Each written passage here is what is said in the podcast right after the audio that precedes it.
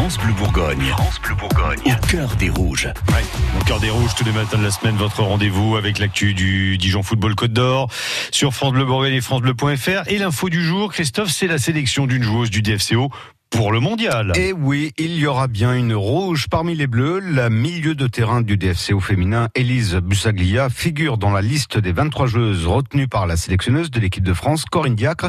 Elle l'a annoncé hier soir dans le 20h de TF1.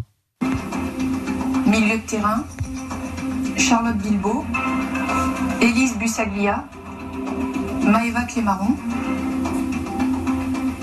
Grace Gayoro, Amandine Henry, Gaëtan Tinet. Ça fait presque peur. Hein. Ce n'était pas vraiment une surprise car euh, Elise Bussaglia compte déjà 184 sélections nationales.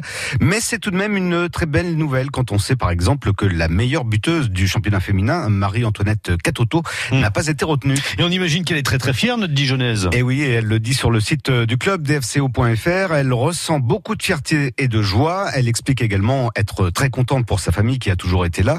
Elle remercie aussi son club qui lui a permis de retrouver euh, du temps de jeu.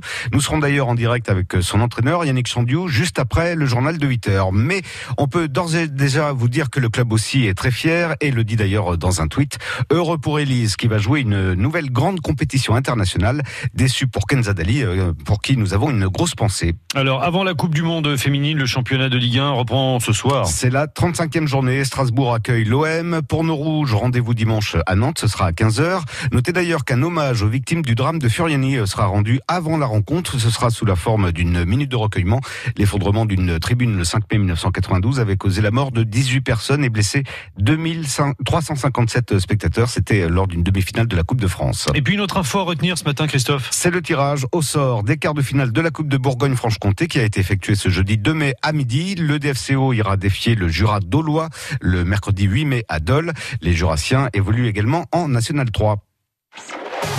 Suivez Au cœur des Rouges sur FranceBleu.fr. FranceBleu.fr.